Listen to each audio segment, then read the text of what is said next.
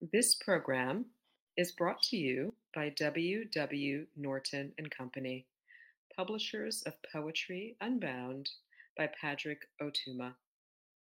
Now in paperback and featuring immersive reflections on 50 powerful poems. This is Barbara Fant reading My Dad Buried Two Dogs in the Backyard. Bird dogs, they say, the kind that chase something in flight, try to capture with its teeth, a winged ceremony, feathers dripping from each of their mouths. The first dog was just plain old. The second died of a heartworm pill my father neglected to purchase. What else has he let die? My mother fixed his plate every night, never bought a car or shoes or skirt without his permission. She birthed children and raised them. She, my sister, and I, winged things in the air. I knew there was blood under the ground. No surprise when I found the house was sinking. Our dogs always stayed outside, not allowed in the living room, only the basement where my father stayed, slept, fixed things, my mother, a silent companion. The dog barks, and my father goes running.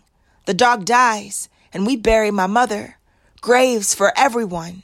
We bark, and feathers fall from my father's teeth. He barks and becomes the tree. The bark remembers phantom noose and screams. The screech becomes a bullet without a window to land through. Just a body, a backyard, a shovel. About this poem. Throughout this poem, I am exploring the complex relationship that I had with my father before and after the death of my mother. Within the poem, I explore the way I observed the marriage of my parents as a young girl.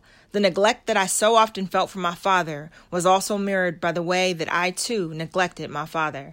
I'm using metaphor and imagery to show the reflective nature of trauma, grief, and pain. I also shift back and forth from past to present tense, attempting to display the way that memory manifests, not always clear or true to reality, sometimes in pieces, sometimes in short, vivid snapshots. This poem is about a black family that experienced an immense amount of trauma and how we all tried to pick up the pieces. We were all victims. We are all survivors.